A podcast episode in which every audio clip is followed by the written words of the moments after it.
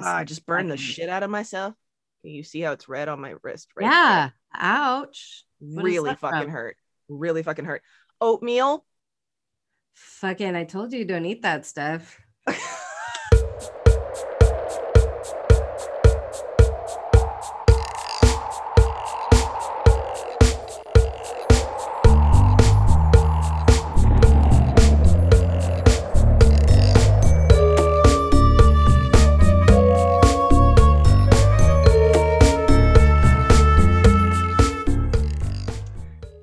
I'm Sasha Chambers. This is Eating After Midnight, a podcast where me and my best friend, Amy Rivers, reheat movies from our childhoods to see if the leftovers have retained their flavor or leave a bad taste in our mouths. It's also about how these movies influenced, inspired, and shaped us. Whether the ideas they cooked up and fed us nourished our bodies and minds, or just rotted our teeth and clogged our mental arteries. Amy and I are not film scholars, but we do have a genuine love of movies, as well as a beautiful friendship that spans 26 years and counting. Yo, yo, yo, first recording of 2022. What the fuck, Amy? I think this is the third year we've been doing this podcast. It can't. Yeah, No. I just realized that. Yeah, girl, it is. No, it can only be the second. We're going into the second. We started in in the, the pandemic of 2020 into 21. So now 21 into 22. No, no, girl, you're wrong. But That's, that's, two right. years. No, no, we started in 2020, and then right?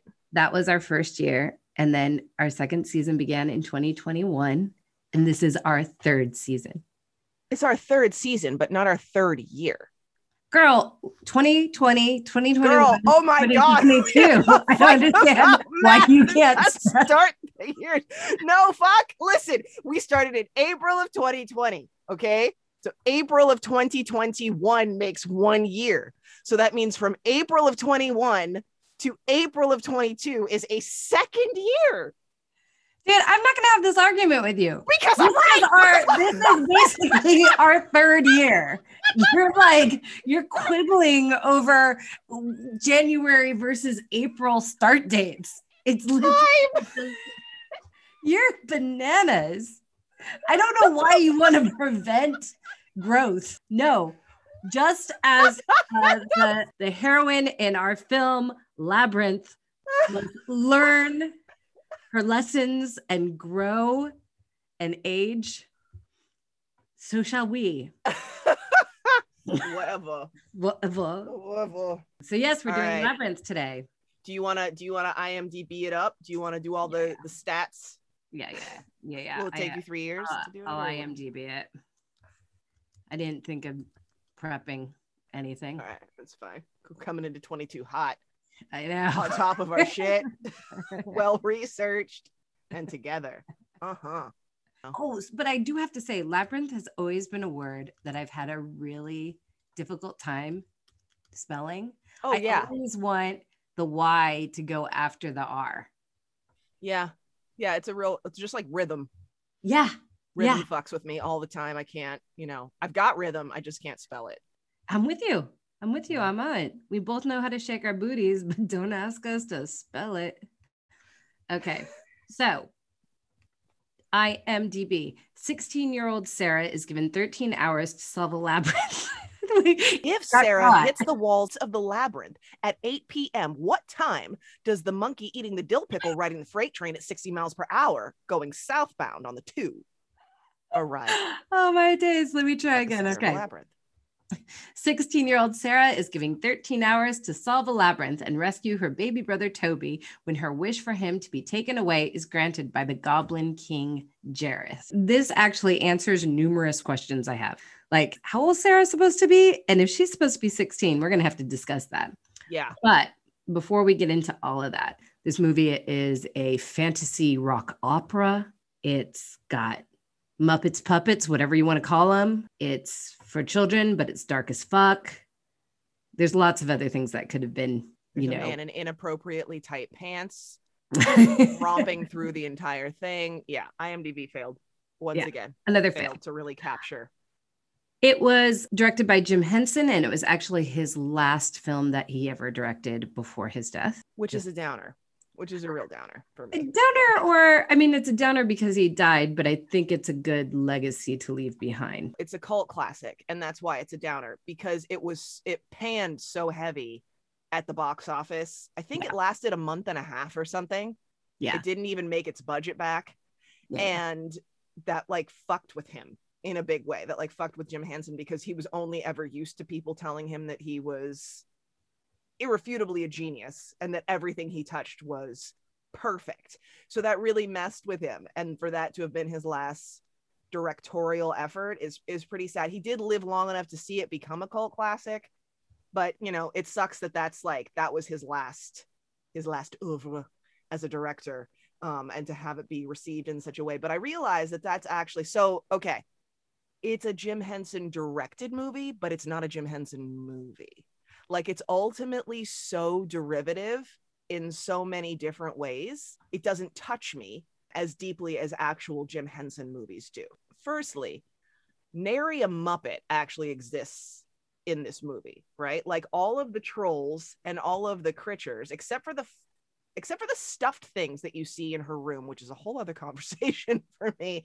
Um, everything is Brian Froud, right? All of those creatures are Brian Froud. including Toby. That's her son. No, I learned that. I too. did not know that. That's I did not know it ran that fucking deep.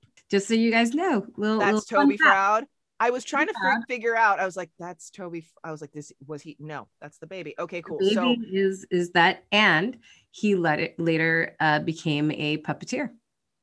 mhm. Fun facts found here on Eating After Midnight. Everyone. That is true. So all of the creatures look like Brian Froud's creatures, which is fine because you know we just did Dark Crystal, so we know there's the Jim Henson Brian Froud connection. Then on top of it, there's the Maurice Sendak angle, where the whole story is basically I can't remember what the name of the book is. It's like out there outside or something like that. But the story is of a little girl who has to go and get her little brother back after he's stolen by goblins. Like it is just a straight it is straight theft. Maurice Sendak actually clapped Jim Henson with a cease and desist.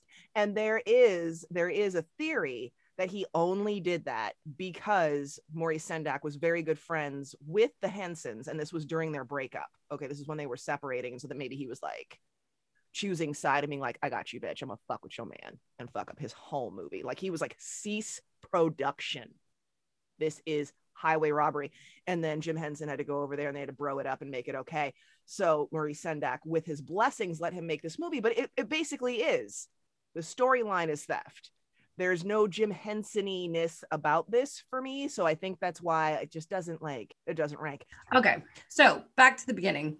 I saw this probably in 1986, and I remember being obsessed. Absolutely loved it. I then revisited it. Okay. I fucking hated it. Yeah, this was one of those movies where, like, before I've watched it now, like, I, I rewatched it, you know, I don't know, when I was like 22 years old, 25 or something. And, you know, it was just like, fuck this movie. I fucking hated it. And to the point where I, I knew I disliked it so much that today I spent 30 minutes trying to find it for free, just so I wouldn't even have to pay the like three pounds 99 Uh-huh. to rent it. You know, that's how much I fucking hated it. But I am going to say this now, rewatching it today, I have totally new eyes and I refound my appreciation for it. There are some things that are still fucking terrible, like the mm-hmm. fire fucking monsters. And we will talk about it probably at length. But can I just tell you that is the moment in the film where I just want to shut it the fuck off. Yeah. It go it it, it significantly falls apart there for a while. filmmaking wise, there's issues. You know, there's just issues with like the way it's made. And it has a lot to do with what you just said that it's not completely a Jim Henson film, except that it is a Jim Henson film, but it doesn't feel like it. And and that was the problem that I read people had with it is they were expecting the Muppets, but they got something extremely darker. I think that when I was younger, though, I mean, this was very much who I was, lived in a little fantasy world, wanted to be a princess, was a little actress.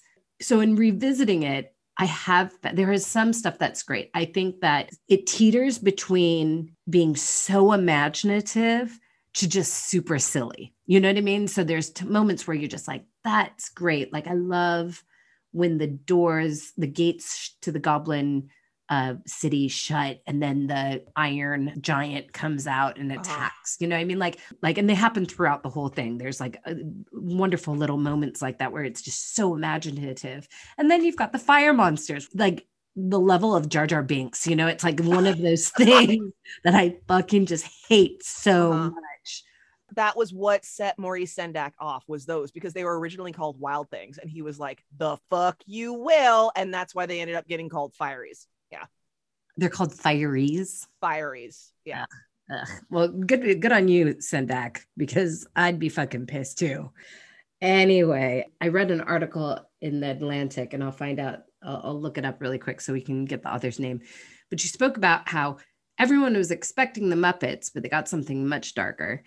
And one of the things that it acknowledged that was really uncomfortable is just how dark and dangerous childhood is.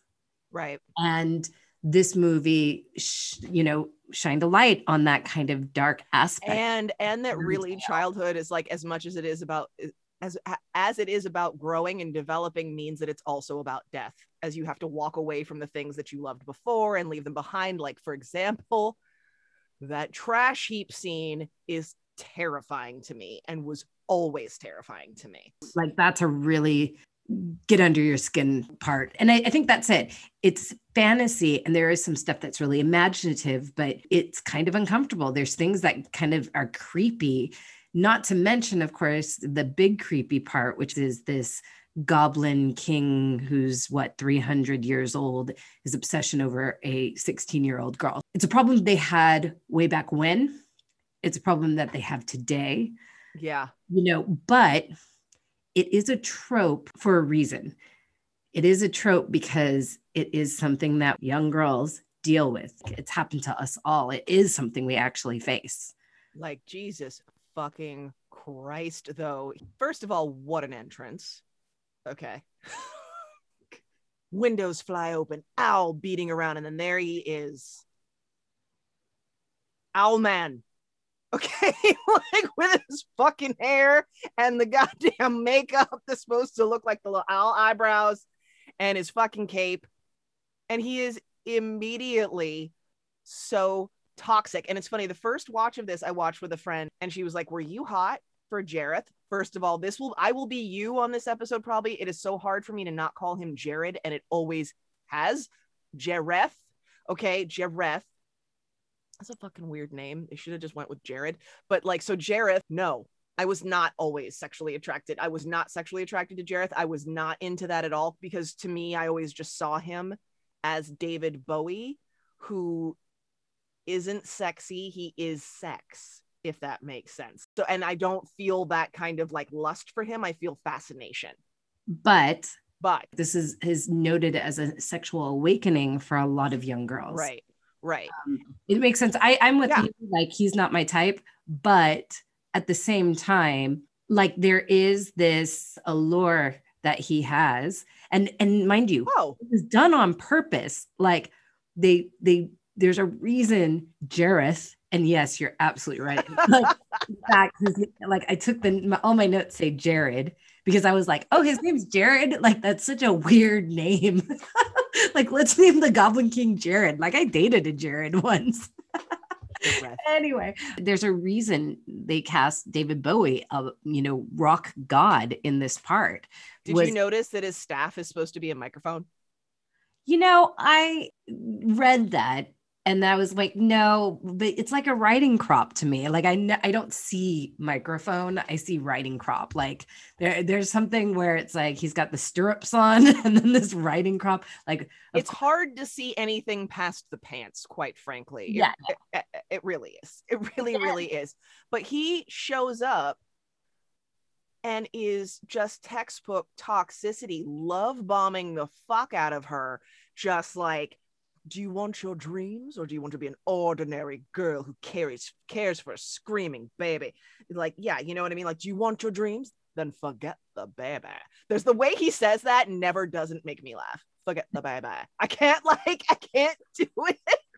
It's fucking hysterical to me. Oh my God. and then it's just like he's bombing her with the gifts with the orbs and then oh don't torture he's gonna throw snakes on her and tell her not to defy him and then there's all these threats you're no match for me sarah like it's so fucking twisted and gross and the blueprint for a whole bunch of girls first relationships You're so Uh-huh. right. And and it's like, should we make movies about this? and you know, should this be a topic? Like, should this have and ever were happened? they already dating is she wearing his shirt that fucking shirt dude Oh my God. So, just here's one of my questions Did you own a vest and did you rock it in the early 80s? i owned no less than eight vests and i rocked the fuck out of all of them So did I.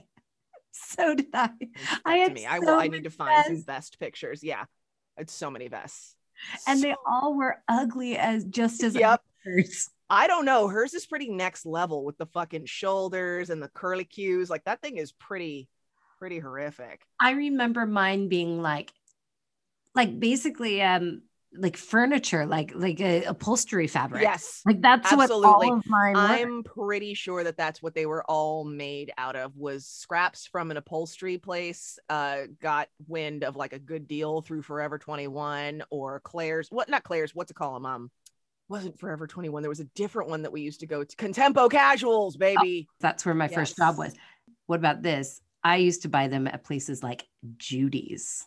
I'm going far back.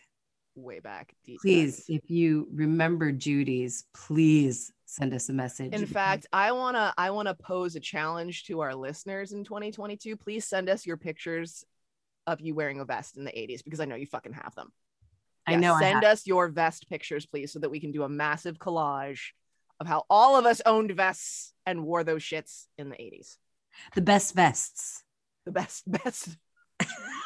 That's what we want. It's competition, everyone. All right. So you you just hit us with your first question. I'm gonna come at us with my first question, which is which is upsetting for me because I pride myself on a person who has a lot of attention for detail. But ashamedly, I was four days ago years old when I noticed the goddamn Jareth statue on her fucking desk.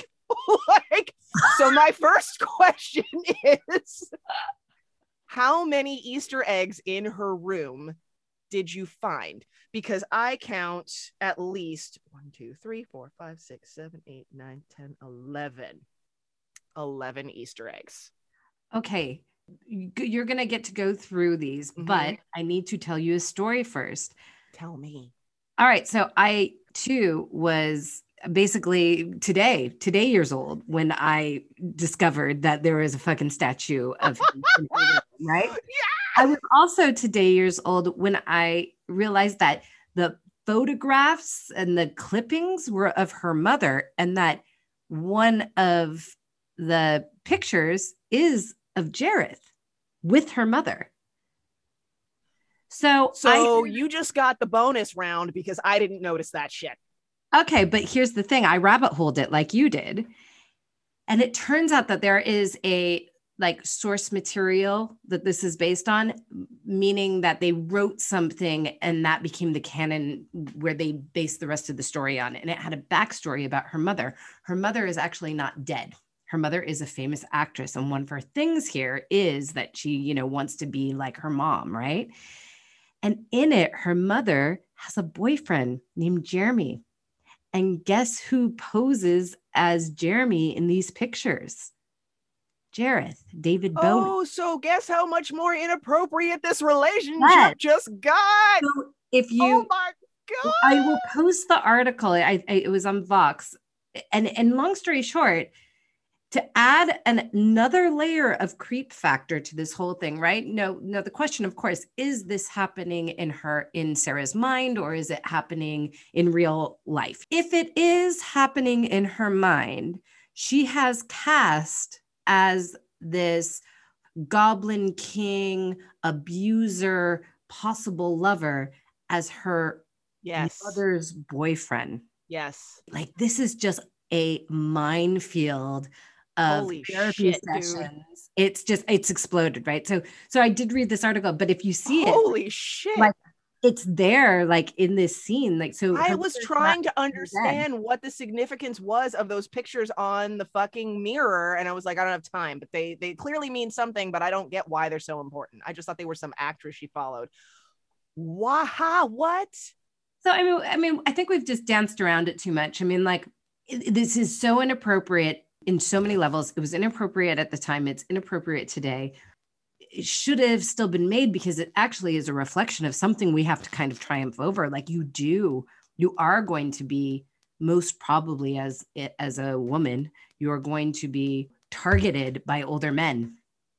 I mean, I was that whole eyes wide shut ball scene really take a different turn. all of it all of it i mean this movie is that and what's crazy about it is that it was made by a bunch of men like like you know who's the woman here like and and in fact i read about that too the only women that show up in the whole thing That's true. are the the junk lady Yeah. the evil stepmother and a fairy who bites the finger other than that this is a male dominated stepmother who's a fucking cuntaroo to the dog. I can't. to the dog I can't to the dog. but anyway, I mean, it's, I mean, there's parts of me that I think, yeah, it's problematic, but it's problematic because growing up as a woman is problematic. These are things that we actually face. These are dangers that really. Dangers untold. Oh my fucking god.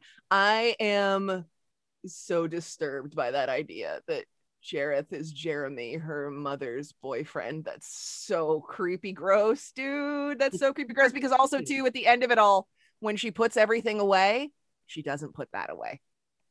She doesn't put the statue away. She puts the little ball gown thing. And first of all, I don't even know how that drawer closed. That logistically really bothered me. But like she puts the, the music box away, she puts the pictures away. She's saying kind of semi goodbye to all of them in the mirror. But the Jareth statue remains.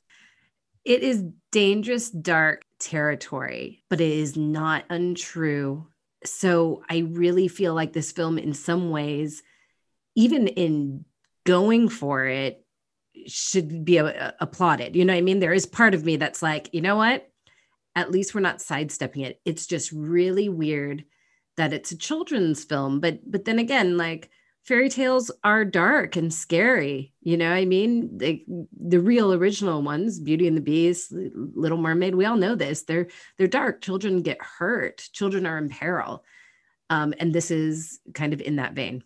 So I know that I just stole that question from you, but were there other? Dude, uh, you did it right though. your You did it eggs. real right. There's so many. There's so many and so many that like I really had never ever fucking noticed. God, I'm just still really fucking tripping on that. And wow. So this story that I was looking at as being like this weird version of Wizard of Oz, which I'm not I'm not reinventing the wheel here like a bunch of people have made that uh that uh Connection. that- thank you, connection which also appears several times as Easter eggs in this room. Wizard of Oz is on the shelf. When she's in the the version of her room with the junk heap woman she packs a copy of the wizard of oz onto her back. You know this idea of like as as my friend who watched it with me like child of white privilege just is so frustrated with everything that she has has to risk it all to lose nothing and gain even more in the end. Okay? Like so yeah so like she's there wizard of oz is on her back so like this wizard of oz like story just took a mildred pierce turn in my brain that i was not fucking expecting but okay so also in the room we have a fire dancer. We have one of the fireys, which is the muppetiest looking thing in the entire movie. There's a copy of the Wild Things from Maurice Sendak. Thank you very much. In the music box, she's wearing the dress that she shows up in in the Eyes Wide Shut ball scene. Um, obviously, Sir Didymus is one of the first things we see. I don't know why anyone has a stuffed fox with one eye and a patch, but whatever. She's 16. I did not have this shit in my room when I was 16. We're going to touch Okay. on that in just a second. There's a maze game like you would have when you're five or eight years old. I don't know why you have that in your room when you're at 16 years old again, The Wizard of Oz. Her bookend is Hoggle. It's a bronze troll that looks exactly like Hoggle. Um, Labyrinth, the book. I was also four days ago years old when I noticed for the first time that the book that she's walking around with is actually called Labyrinth. no, I knew that one. I, knew- didn't. I didn't, and I'm real scared about myself right now. Um, the fucking Jareth statue, Ludo the doll sitting on the sitting on another shelf. Okay. Um, the MC Escher poster by her bed that ultimately becomes the eyes can be so cruel scene. Yeah, there was like a bunch of things that I never noticed, including, and I don't know if this means that past me was a piece of shit or if now me just is like changed because you have a baby. I have never wanted to fucking kick someone's ass so bad as the way she treats that kid. Okay, so you know this. I mean, this goes on to the theme that I was talking about before. That childhood is dangerous and childhood is dark and it's con- a confusing time, right? Kind of like a labyrinth, right? And the way she treats Toby and the fact that there's baby danger in this immediately made me not want to watch the movie. I was like, oh my God, Amy's having such a hard time Yeah. with this right now. This baby is screaming, crying, needing comfort. And she's just like, fuck you, kid. I can't. It's so fucked up. It's, it's so- so hard it's so difficult and it's like uh you know i mean mind you toby is a fatter version of blevin you know Exactly, he's a little blonde exactly. baby and he's crying his eyes out in his cute little striped pajamas and like all he needs is a hug you know i mean all she needs to do is comfort him he's a fucking baby and you're 16 years old again we're gonna have to talk about that Yeah. Uh, you're 16 years old like you should be motherly like i don't know any i mean i don't want to know. Like, I don't no, wanna- well, no, not all of us, but still. yeah i'm not going to classify every every you know female should have this she is still a human being though and she can be nice to a dog but not a child like that's that's like what the what the actual fuck and actually there's a moment where if you turned the dial it becomes a horror film fuck the goblins it's her when she's like i wish they'd take you away right now and she leaves the room and immediately he stops crying right and she senses at that point i was like no that's that's wrong when she goes to turn the light on and she's not like, Are you okay? She's like, Why aren't you crying? Do you know what I mean? It's almost like you left him because you prefer he cry himself to sleep and be in pain, you fucking monster. Ew. oh i mean Why aren't you in tears, little creature? his ew, face she's is horrible. red. He's got tears running down his face.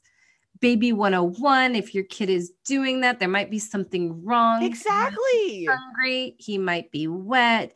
He may have had like a, you know discomfort in some way. He could have gotten a spider bite. Like something is possibly wrong. Like baby There's a living creature in distress, incapable of taking care of themselves.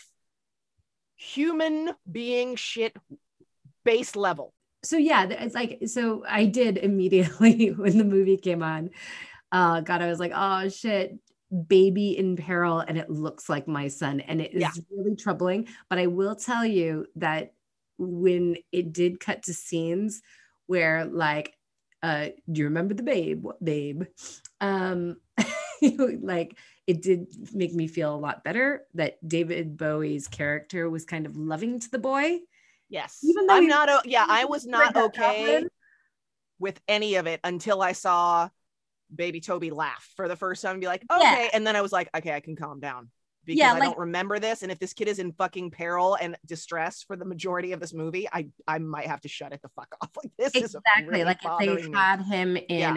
cage the whole film that would have really I, I don't know if i would have been able to watch it because your brain changes when you have a baby i don't want to be mama bear and all like this but motherfuckers this is the truth like you just can't like But did you bear- have this experience of it before? No. That's what I'm saying. Was was No. past me a piece of shit that I was like, oh, she just really doesn't want to babysit and didn't realize like how much no did my brain change like somehow by osmosis with yours that I had such a fucking like experience of this? mayhaps mayhaps but like i have friends you know uh, women that that i've uh, you know my mama friends that i did like yoga with. Like they would we would talk about it. Like we can't watch nature shows. Like it's painful. It's painful to watch like any baby hopeless doesn't matter any creature that's an infant um, be in trouble or be in need it pulls all the heartstrings and and it's like it drives you crazy. So yeah i had a really difficult time in the beginning but and then the anxiety hit the roof of course at the end when the kid is on the stairs. Like it was just like no it just you know i actually wondered i was like like uh, you know there are fake stairs obviously. This right. is a set this is a movie are they made out of stone or made out of foam? Like you know because the kid could have still f- uh, fallen on those stairs while they were watching and filming this. Like right. did they actually put him on like wooden stairs or whatever? I just like is it carpeted? Like do not have this baby walking on these you're crawling on these stairs. It was killing me. This baby is something like nine months. You know he's not walking.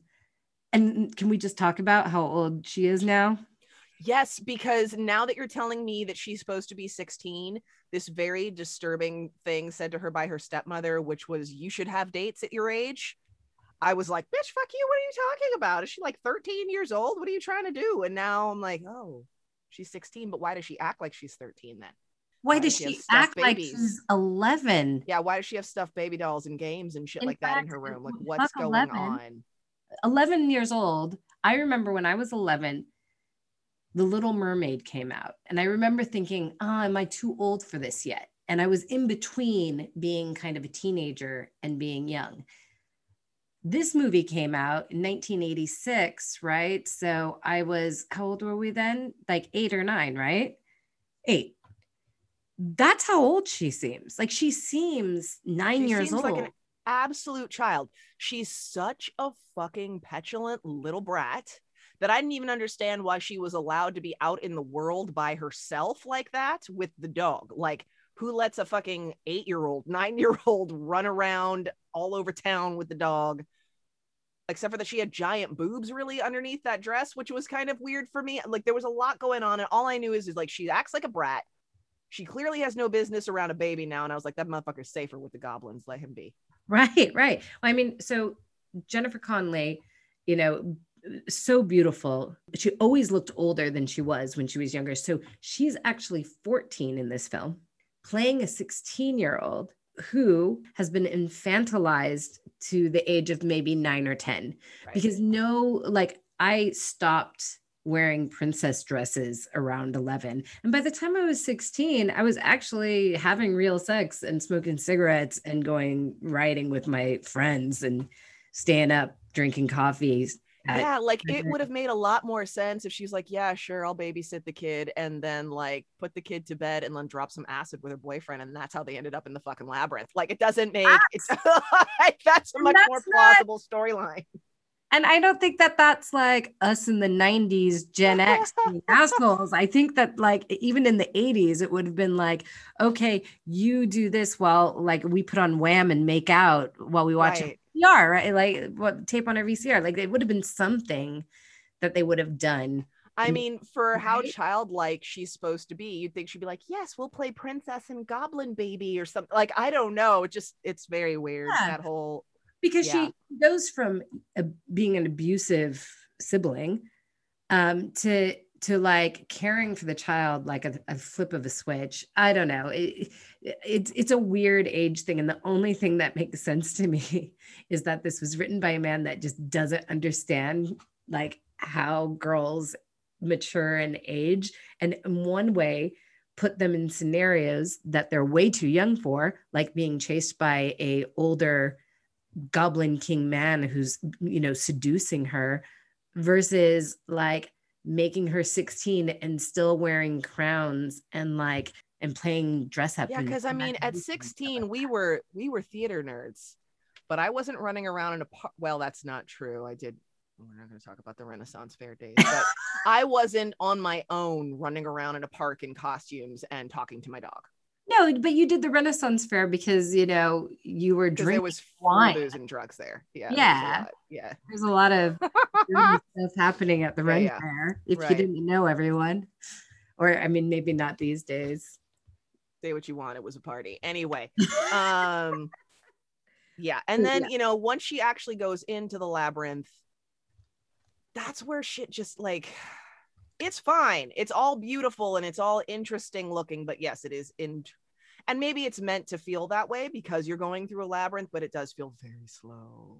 No, it's it's the the pace of the film is off. I mean, one of my questions is what in your opinion is the most unnecessary scene of this film because there's a lot to choose from yeah there's there's numerous scenes but the one that i made the biggest note on was like i know that that battle scene to enter the castle grounds has to take place but it is just too fucking long like once they conquered the like transformer door creature the whole thing that happens afterwards with like they're they're now in like the little village that surrounds the castle, right? Like the Goblin Village, I guess. And then they're in like a battle and there's cannons and or about six hours and all that yes. shit. It's yes, it's its yeah. own movie. It's, it's a, an episode it's first, of fucking um, Game of Thrones, isn't it? It's, it's the like... fucking Muppet version of the first seven minutes of Saving Private Ryan. It just won't end. Oh dear. Um, I have a I have a toss up, but I know which one wins. One of uh, my most unnecessary scenes is the guy with the chicken on his head. Oh yes. Like like and he spouts some wisdom because there's a lot of things in this where it's like here's the wise thing. Sometimes to go forward you have to go back and it's like right. okay and and which leads to no, nothing by the way yeah. no, you, there's no part right. where he accidentally like has to go back to the beginning so it doesn't relate to anything um, but I would have to say the fire scene oh, is oh, right, yeah. my most unnecessary scene because I again and the song really is not great either. It is the my least favorite song. Opposite than you, I actually think the music's great. And it's oh, okay. because when I started watching it, the second I heard the music, the nostalgia mm, bro, you know, kicked in pretty good. And it was like, yeah, this is fucking rock opera fantasy. I'm down. I'm down. Okay, we'll watch this. So I was actually quite into it. And then every song, except for the one that we, you know, the fire fucking song, but all the David me, Bowie. I think the music isn't that great because there's only specific lyrics that will stick in my mind. Ah, you know what I mean? Because like it's not like in my craw. It's not like I'm like, yeah, let me listen to that soundtrack. I don't think that the music is that awesome. There's only like, you know.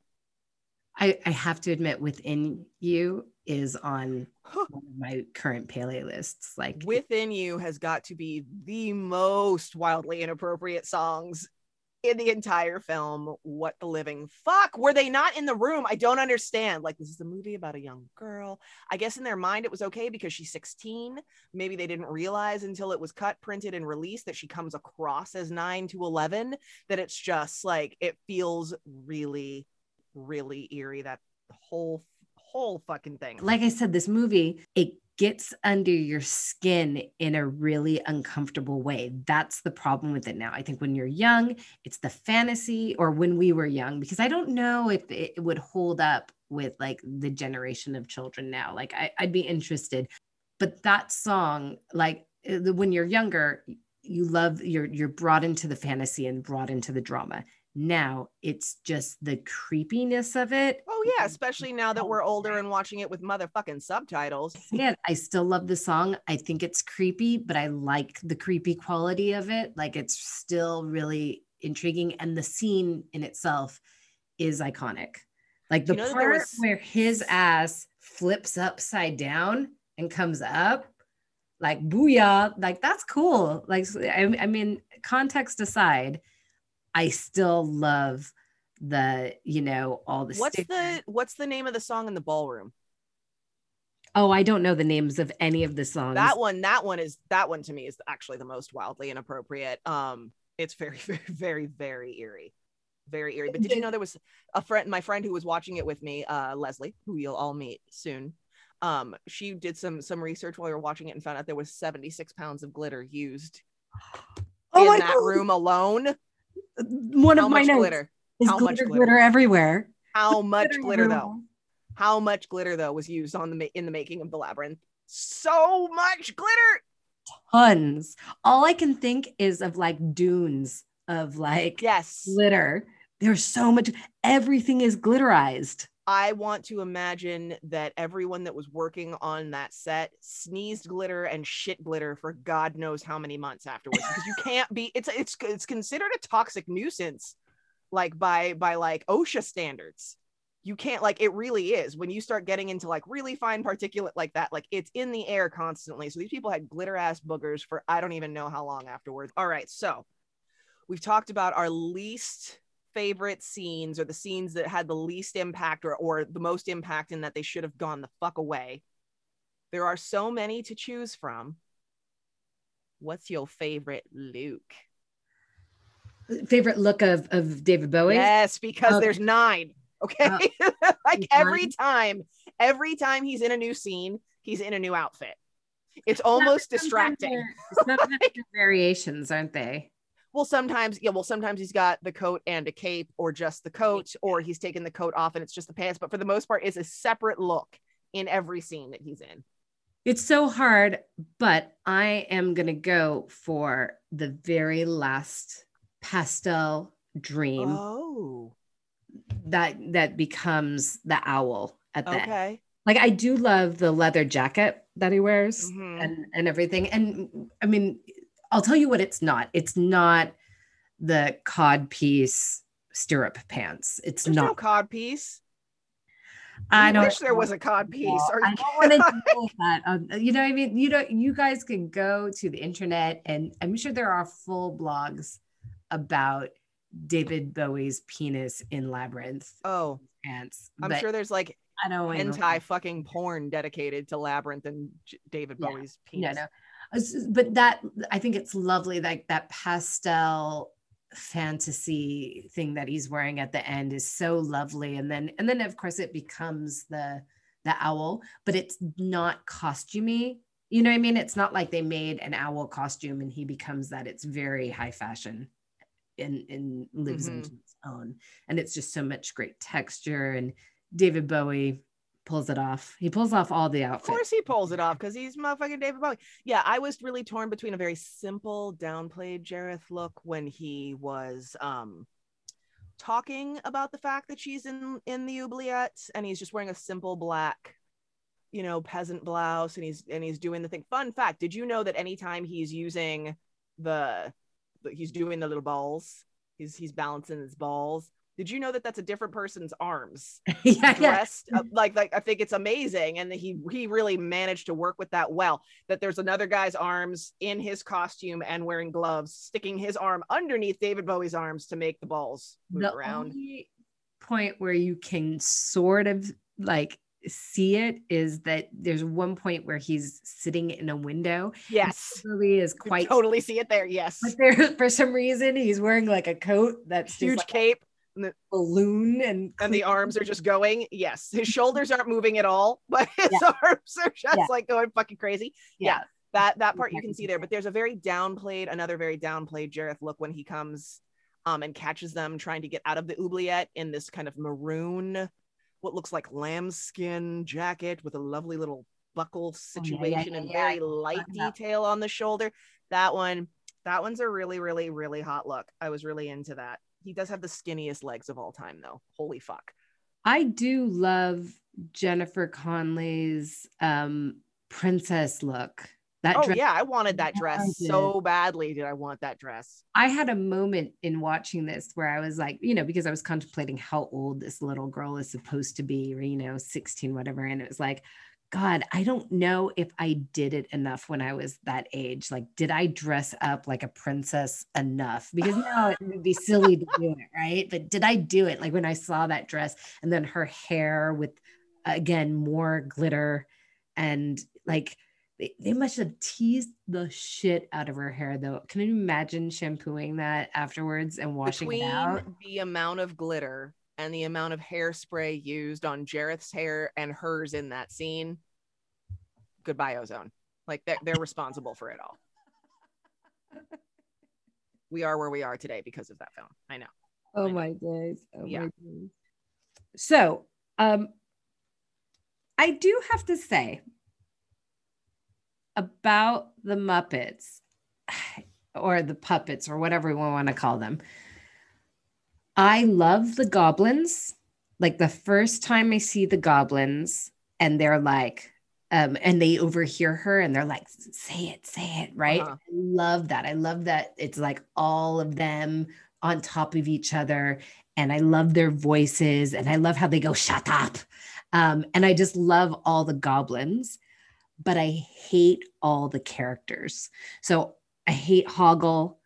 I Oh. hate what's the other one's name? The the fox with the one eyeball. Oh, Sir Didymus. You hate Ludo? Ludo gets away with it, but he kind of looks like a goblin.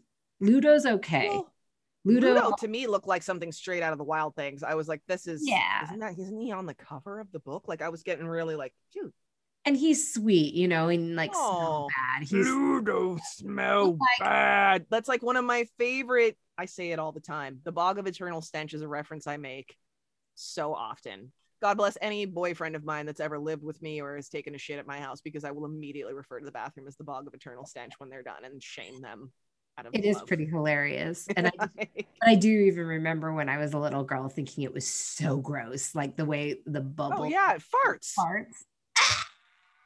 It- it's so good. No, but there there's a quality of the goblins where they're kind of cute, and I do love the idea that all the mechanical things in it are actually like driven by goblins, like like the the thing that comes. Yeah, the cleaners. I love that. Yes. come, Yeah. But then when it passes by, it's actually those goblins, you know, doing the trick. So there's this thing where it's like, it's not so much magic, it's all trickery. And again, Uh-huh. it plays into this theme of like dark chil- childhoods where you don't know, you know, things aren't what they seem and you're afraid of things, but then it turns out to be something that it's not. And then, um, and even the even the the Iron Giant is uh you know right, run by some little creature at the top. Yeah, absolutely. so there is like this imaginative part. So I love all those little goblins, but yeah, like I hated the the worm. Oh, what? You hate the worm? No, I I I don't like I'm I don't like the character, the way they look. There's like a gross ickiness to all of them. Like they've got bubble face, and they were Yeah. like, I there's a quality that I don't like. And I mean, you were talking about it earlier, where it's like they're not.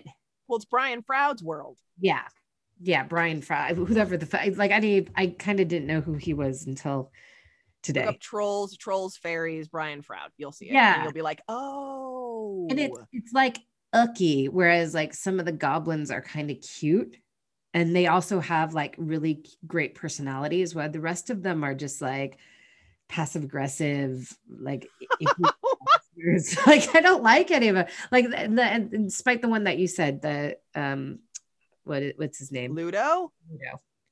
Oh, Ludo. question though why is it that she does not clock that her dog shows up Yeah, that's that is a thing. Well, I mean, this is where it becomes the Wizard of Oz thing, right? And you were there, and you were there, and you were there. It's not until she comes to that she recognizes the the overlap between reality and fantasy. all right otherwise she otherwise she should have been having a mental breakdown every 15 seconds because she'd be like aren't you that stuffed fox in my room aren't you my Oh, bookend okay, okay you i'm know on what i mean like Okay, I'm on your trip. And and I love slash hilarious hate that the dog is a dog, but And then all of a sudden becomes Yeah. for like numerous parts. yeah I mean, there is something to say about the sets. Because again, I remember rewatching this and thinking I fucking hated it and that it was so low quality and just like, ugh. And you know, too long. it really does look like the waiting scenes for a ride to disneyland yes. It And has that quality to it especially when those big giant heads start talking. I'm like are we getting on the matterhorn right now? Like that's that's very much what it feels like. Yeah, and and again, I think it feel like it sometimes it, it teeters from being so imaginative to just super silly. except for yes no sorry that before i forget it because this was is always something that i have loved in this movie. It's a solid effect and it's purely lighting. And that is after the the um the worm tells her of course there's an opening right there. Of course there is. And then she walks through the wall and you can see it's just perfectly painted and lit. There's not that's all it is. It's just sheer paint and light that creates that false wall effect and i love that. Yeah, that's That's the thing that CGI has really taken away from us. I love practical effects, and that happens to be one that was just Yeah. fucking perfect. It kind of has the sets kind of have the same quality as The Princess Bride, where it's like you're brought into the fantasy because it is so fake. You know what I Right. mean? So you so you stop even caring about it and you're just like taken into the world. So I I have to admit that I, I remember thinking it was terrible, but then on this watch, I did just I just didn't w- went into the fantasy this time. There's and I little things. Yeah. Yeah, the little things make up for it. Like the Jareth stone. Oh my god, that's the one. The the tri-stone um Yes. perspective stones Yes. of David Bowie's face. Yes. Amazing. Yeah. I mean, David Bowie has to have that in his house somewhere, right? He must have You would hope. You would hope that Iman has that in the garden. right? Yeah. But it it does have like you know, from the little hands that are grabbing her when she Ooh, falls. that was another down. really, really scary, scary scene. And apparently, I can't remember how many um, puppeteers were involved in that, but she had to wear a harness and be suspended like 40 feet or something in the air to have all those hands to be able to do the effect. And because of the way that the harness was sliding, like if she put her hands a certain way, like her fingertips could get sliced off. Oh, But yes, but that like aside from that, just the idea of those hands grabbing at you, and I hated all the, I really hated all the talking hand shit. It was so creepy to me. Always has So been, always will be. I do have my least favorite monsters or the the monsters that I felt that were the like creepiest thing. And it had would have to be the naked baby bird dinosaurs. Oh God. Oh God. The rabid, skinless, snapping, spear reanimated abortions are horrific. That's my note. yeah. It's so unnerving. They're disgusting with their huge fucking teeth. And yet at the same time, because they've balanced it out with these like bumbling idiots, it's fine. Like it, you know, it, it's very smart. Like that's the thing. You have to admit that they did it well, where because they're so bumbling, the fact that these horrific baby dinosaur abortions with big teeth, like, oh my God, we're gonna get in trouble for saying that. They are demon reanimated abortions. I don't give a fuck. That's exactly what they are. Okay. this is there you go. fucking scary as fuck. Yeah, that was that was one of my favorite like horrific moments of it was just So- those little creatures. Okay, so I so my next question, Amy, because you're one of the smartest people I know. I need you to tell me if you can figure this out. Leslie said that she would make a Venn diagram of this, and I need it to be made because never in my life of watching this movie have I ever been able to make sense of the logic that she employs at the door over who is telling the truth and who is lying. Nope. We'll have to write I have to write it down. And half of me wanted to pause the film It- so I could do this, but fuck no. I it's like no. I'm not even that smart enough. It just hurt my brain. It really hurts my brain, really, really badly. Every think- time I've watched it. I think she's right, and but I'm just going with it because I there's not enough time in the world to figure this part that part out. I fucking and I and I didn't really, you know, Sarah. Okay, I mean, let's just talk about Sarah a little bit. You called her petulant. You know what I call her? I just call her a whiner. A brat. She's- She's, just she's a brat. just a- she really is a brat. she whines through the whole thing. I don't think I would mind her being a teenager if she wasn't whining all the time. Like she every five minutes, "Eh, it's so unfair. Why did you do this? Ba, ba, ba, ba, ba." Yes. So line that I heard for the first time, like heard for the first time was that's not fair. You say that so often, I wonder what your basis for comparison is. Oh. What? Truth. It's the truth. It's the T R O O F. Fuck. Yeah. here. Yeah. Yeah, that's deep. That's super deep because she is just a spoiled, whiny brat. And there's parts of me that thought, okay, beyond how cruel and abusive she is to the baby, she also does some other things that are kind of morally questionable, like in the fire. the fire scene to bring it up one more time there's a part where she just like starts taking off their heads and throwing them and it's like it, there's just like a mean streak. She Wasn't she just trying to escape them, right? And then the way they chase her actually is legit scary. Like, yeah, scary. but that's where they get scary. Yeah. I guess they do talk about taking off her head. I don't know. There's something about the way Jennifer Connelly plays it. And I love Jennifer Connelly. You deserved your Oscar. This isn't about you now and as an actress, whatever. But in this film, when you were 14, like, God, you were fucking annoying. And like, there's just, you know, when she like, and and she steals his uh, jewels from him, and uh-huh. like little things here and there where it's like, this girl isn't all that. She's a little whiny bitch. Like she's one yeah. of she's like again one of my least favorite female characters in actually yeah and i was i was before i realized i was like that it's the derivative nature of the creatures and the storyline itself that has like turned me off so much or not turned me off so much but not made this one of my favorite jim henson experiences it's that i just don't relate to her. Even though she wants to be an actress and a princess and live in a fantasy world and all of that kind of stuff like none of that ever touched me. I was like this kid's an asshole. Yeah she's a real asshole. Like like she doesn't she she kind of wants to get her baby brother back and that's kind of immediate. You almost think that she wants to get him back so she doesn't get in trouble. Like you know what i mean? There's no she's basically so cruel to him and then when he's taken away she just wants to get him back there's no and i think that that's that's the strange thing about this movie the pace in the beginning is so fast that you don't even know what the motivations are for a lot of what's happening and then it slows down to a snail's pace and then, in my opinion, the movie gets really interesting when it goes into a dark space after she gets roofied. Fucking roofied. She does. She gets fucking roofied by his nasty toady assistant. It's just, oh my God.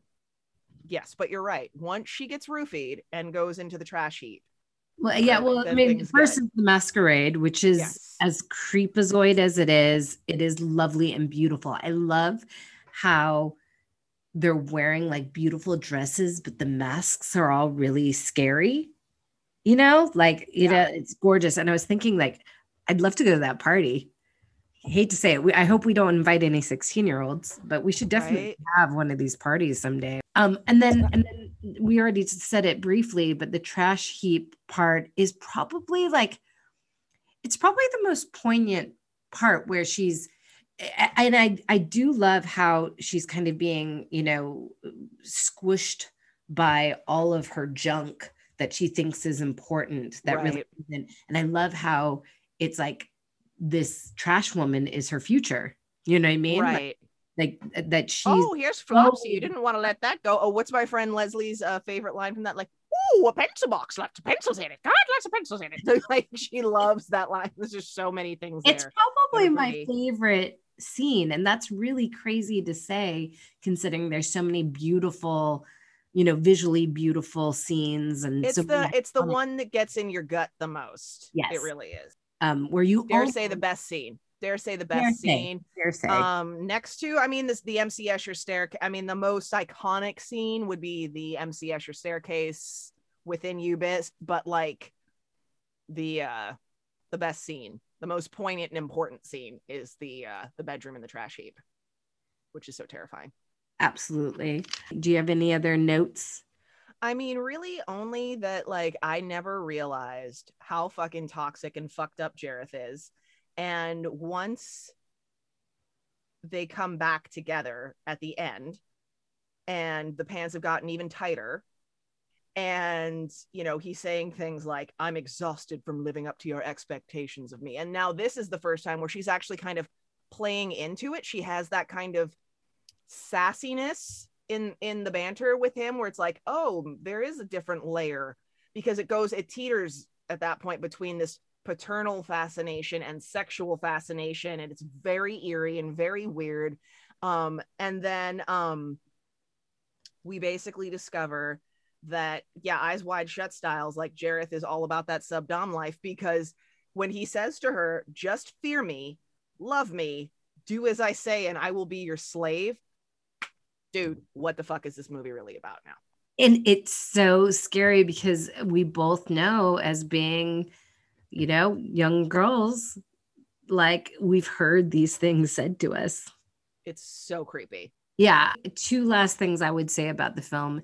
We didn't mention it, but there is the fabulous part where he throws up the baby. Oh my god. and we dance, have to magic dance. I mean, he David Bowie is so good in this.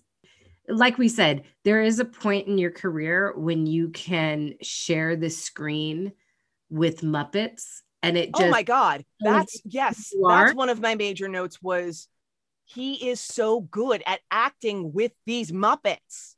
yes. I I dare say even better than his human counterparts. Like his those scenes with between him and the Muppets, I'm like, yeah, he, he is living. That is happening. well, Those I love the alive. Goblin, the first Goblin song. You know, do you remember the Babe? What Babe? The Babe with the. Yes, but his the way he interacts and plays off of them is just fucking pitch Really? perfect. But I mean, another question begs like, is Jareth like some kind of fucked up Kim Jong Il kind of character? Because like his kingdom sucks. Like, what exactly is he so excited about? Like, the landscape is terrible. I mean, the weather is decent, but it doesn't look like they have any like real good crops Yeah, what precious is metals. He's got a bunch of ugly goblin guys that like do whatever he wants, but to what end? Like he's just a power hungry drag queen. I'm with you. I'm with you. And maybe, you know, maybe if they would have fleshed it out a little bit, then it would have been like, oh, he wants a queen. You know what I mean? He wants her to come. Right.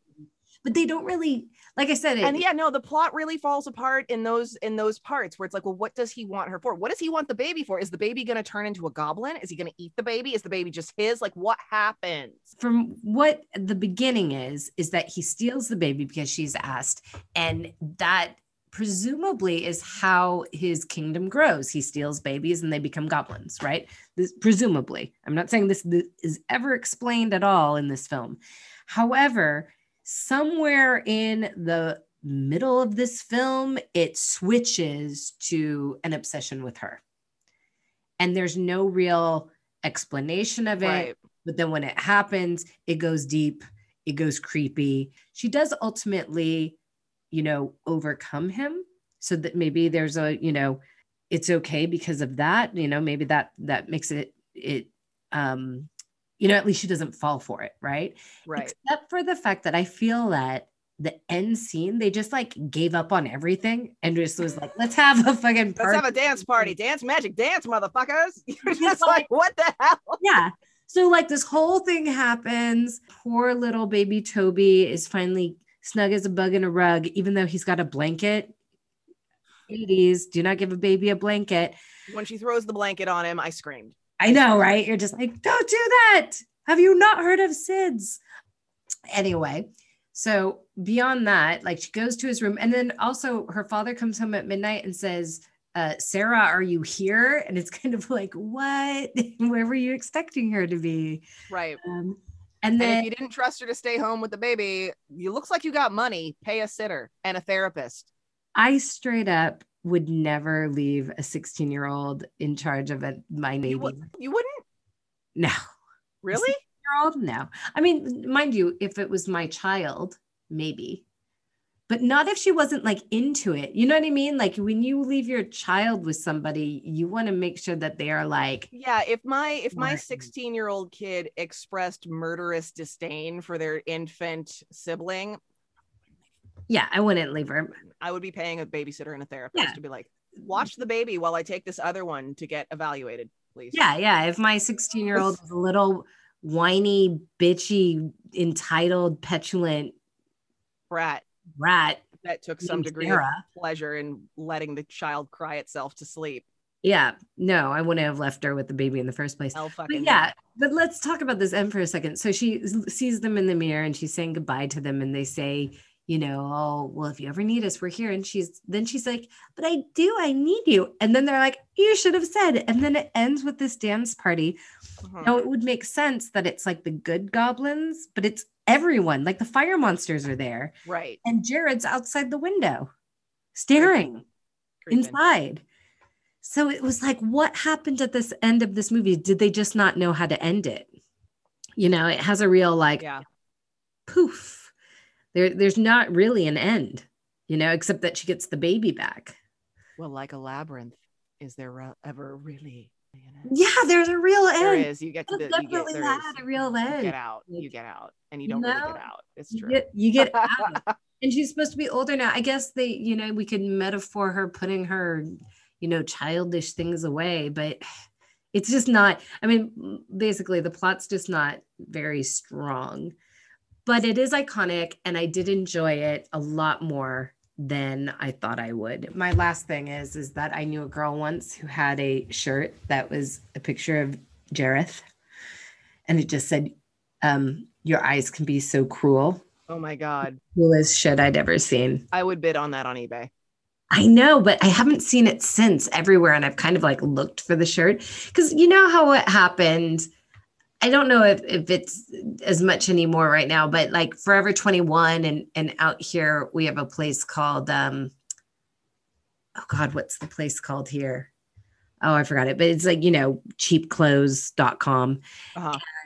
they did something in the early 2010s where it was just like all of our great pop culture references then they just made t-shirts about all of them you know what i mean where it was just like Mhm. then you kind of felt like god that's i really want that shirt but it's like made at this fucking bullshit shop and Yeah. you know what i mean it was just like disconnect so i don't know if it was one of those shirts but it was the coolest thing ever okay I'm so stars for no one.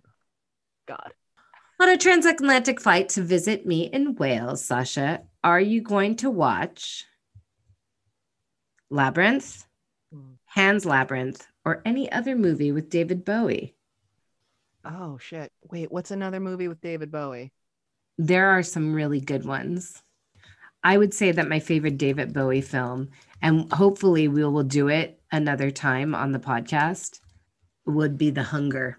Oh, I was just gonna say, wait a second. The Hunger. I, that's that's what I want to do for next. Uh, wait. Then there's the Man Who Fell to Earth. There's some really good ones. What David Bowie films are there? Um, lots of them. Um, It's a surprise that he he had so many um, acting credits. He was actually a good actor. Like, like Sting is not. no, Sting is not. and and Sting was up for this part. To be fair, So was Michael Jackson. Thank fucking God that shit didn't happen. I think I'm probably gonna watch a different movie with David Bowie. To be fair, because I have seen this one so many times, the performance is already, you know, burned into my brain. I would probably watch Ziggy Stardust or The Man Who Fell to Earth or The Hunger yeah, yeah. I'd watch another one of Mr. his. Gigolo. Fuck, I'd watch Live Aid probably before I would watch Labyrinth again, to be honest, because the music would be better. I don't know. I I don't want to. Uh, to be fair, Pan's Labyrinth is so fucking good. I probably watch Pan's Labyrinth. Pan's Labyrinth is really good, but again, like this is a big deal for me to say this because this is associated with Jim Henson. I would I would prefer to watch something else. So yeah. I would about- say I would I'd probably do Pan's Labyrinth or The Hunger because I think those are my that's probably my favorite David Bowie movie and it's one of my favorite you know horror films of all time. But Pan's Labyrinth is so beautiful. And you know not that we were comparing these two here but that's another film where Ophelia in that she is like 11 years old and she seems 11 years old and she's facing all of these dark tormenting dangerous things in this fantasy way. It it does the same thing that this labyrinth does. It just does it a lot more effectively. It's such a good movie. If you've not watched Pan's labyrinth recently rewatch it because it's gorgeous. Man. all right well dance baby dance. Baby dance. How's it go? Dance magic dance. Put that Dance, baby spell on me, and I don't even know. It's And I love Yeah. the part, by the way, that they turn the, the microphone to the baby and he just goes, oh, apparently the gurgling noises are voiced by David Bowie himself because he didn't feel like the child's voice acting was up to snuff. So just make sure that that makes it in.